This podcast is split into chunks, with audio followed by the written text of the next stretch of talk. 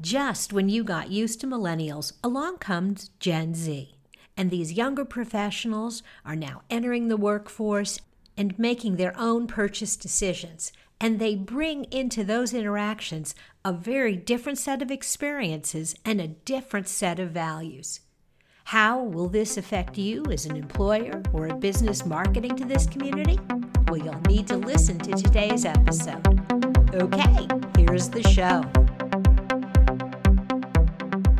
Welcome to More Than a Few Words, a marketing conversation for business owners.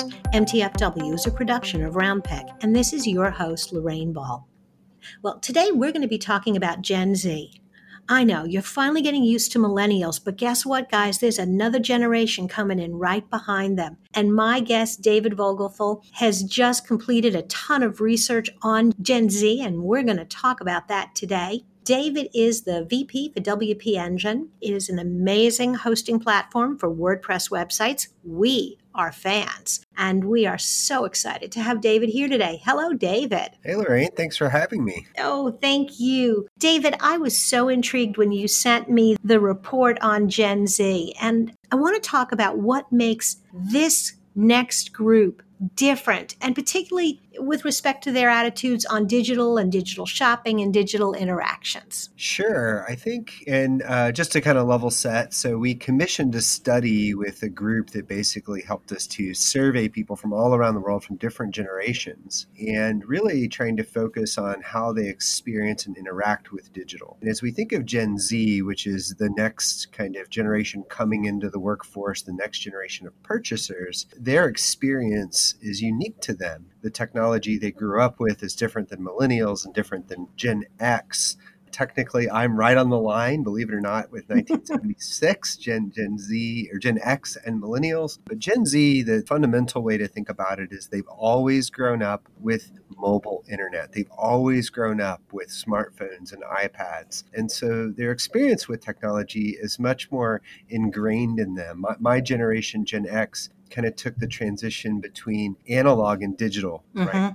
Phones and pagers and things like that. And then eventually got ubiquitous broadband at our house and things like that, where Gen Z from the moment they're born to today have had access to this kind of higher level of technology, more access to information. So that's fundamentally how I think of them differently. And so Gen Z, they're high school and college age now. Is that kind of the the break with them? Correct. They're just now getting into the workforce. So a lot of the seniors that graduated this past, you know, right before this past summer are now Gen Z. They're now entering the workforce. So chances are, if you're an employer, you are already employing Gen Z people. And then if you're a business um, targeting you know young people then you're certainly focusing on gen z but they're not all a school age some of them are actually out of college and now in the workforce and so the things they're going to need to buy are going to be shifting and businesses that could avoid worrying about them five and ten years ago really can't this generation is obviously a lot more comfortable with technology. I've seen, you know, three year old children pick up iPhones and open apps and find the games that they want to play. So to them, it's not scary. But how do they view the technology? How do they kind of look at both the pros and cons of that technology? Well, I think it's interesting. We uh, the survey consisted of a bunch of questions, and then we analyzed the responses to look, you know, what did the data tell us about each generation.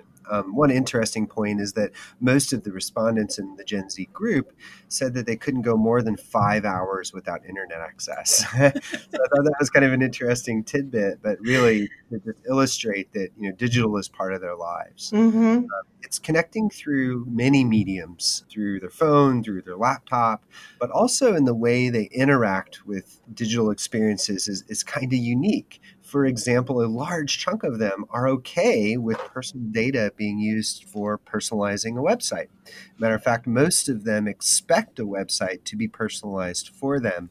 So I think, you know, as we look at the broader digital ecosystem and the concerns people have over data collection and how that data is used, I think those are all still prevalent. You still see those concerns in Gen Z around this notion of trust but fundamentally again they're, they're, they're, digital natives they've grown up with it they expect it as long as it delivers a benefit as long as there's disclosure and trust they're okay with it And so I think we all need to act responsibly in how we collect and use data.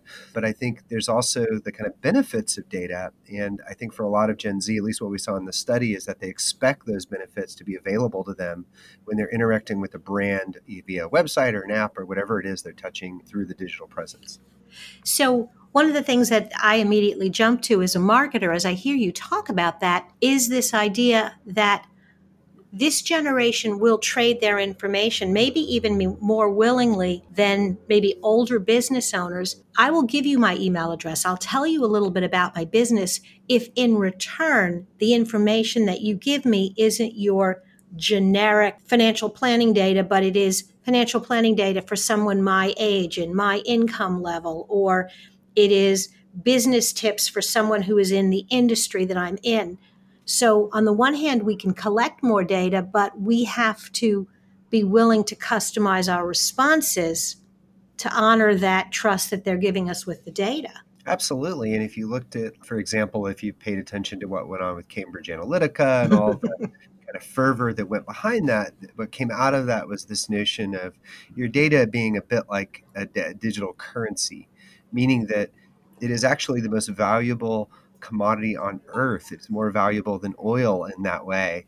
And so, if you think of that then as the data that people provide you is valuable, not just to you, but also to them, well, then that value they give you must come with an exchange of value, meaning that if I'm going to tell you my gender or my age, then you need to use that information to deliver value to me and how I interact with your website. Mm-hmm. And if mm-hmm. you're not pushing, if you're not giving that value back, or at least in a way that they can see and realize and appreciate.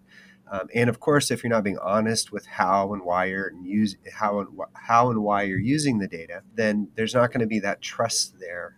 And one thing we did see in the study, both through the numbers and anecdotally, was that trust played a huge role in how Gen Z makes their purchase decision. Wow. Those should be rules to live by for every business. But this new generation of consumers, I think, is going to hold us accountable to a much higher standard of respecting their privacy and, and treating their data with the respect it deserves. I totally agree. And I think as long as you're delivering that value back, then Gen Z, from what we saw, at least through the study, seems to be more open to that. So I, I, wouldn't. We, we it's interesting. We had panels at, at WP Engine. We have company conferences called WP Engine Summits, and during a few of those, we actually brought Gen Z people up to the stage and asked them questions directly. And out of those people, out of the panels, I was able to, to you know participate in and watch. I, I didn't see any tinfoil hats in that crowd. It wasn't.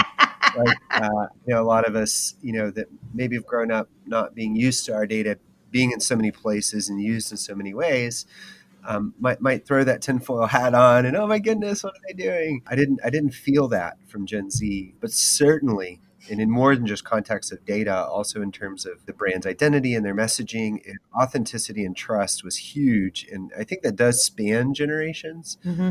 So I think for me, what I saw out of the Gen Z data and panelists were that they, they kind of expected it in a sense, but there was still this notion of trust and authenticity that had to go along with it. Cool. So, what else does Gen Z think about trends in digital technology? Are there other things that are on the horizon that they're comfortable with and ready to embrace that maybe preceding generations are still toe in the water with? Uh, one interesting thing that came out of the study, and also that kind of anecdotal responses from folks, was this notion of voice. And we often think of voice interfaces, so Alexa and things like that, as the next wave of what's going to happen in digital. And it was so interesting to hear them that actually they didn't spend a lot of time with voice based interfaces. And you would expect this to be, you know, as kind of the next evolution of you know the way people interact with brands digitally that they would kind of be all on board for that. And it seems like that's actually more of a trend in older folks who you know might need access to voice for accessibility reasons and other things like that. But it felt like for me i was expecting them to be more on board with it but it seemed like they were kind of waiting around for maybe more elegant solutions which weren't as kind of awkward for them to inter- interface with. In a way that doesn't surprise me at all because the reason I like the voice and I, I dictate a lot of my emails is I'm not that fast typing on my phone. But Gen Z, that's muscle memory. They have grown up doing that. So they get to that keyboard and they're just flying. And so to them, talking does not speed it up, and the voice recognition is not yet at a level of quality I think that they'll accept. I mean, you know, I go back and I read some of the things that I said, and I'm like, oh my God, did I not proof that before I hit, hit send? Because Siri and Alexa don't really understand me as well as I'd like them to. Yeah, and I think that's, you know, as those technologies evolve, of course, they'll get better at that. I think the other thing to factor in, you know, the speed, right? Speed, and that this was, we saw this all throughout the study was that, you know, they didn't like waiting for web pages to load. It had to load right then. They had short, generally shorter t- attention spans than older generations, and of course, that's pretty intuitive, I think.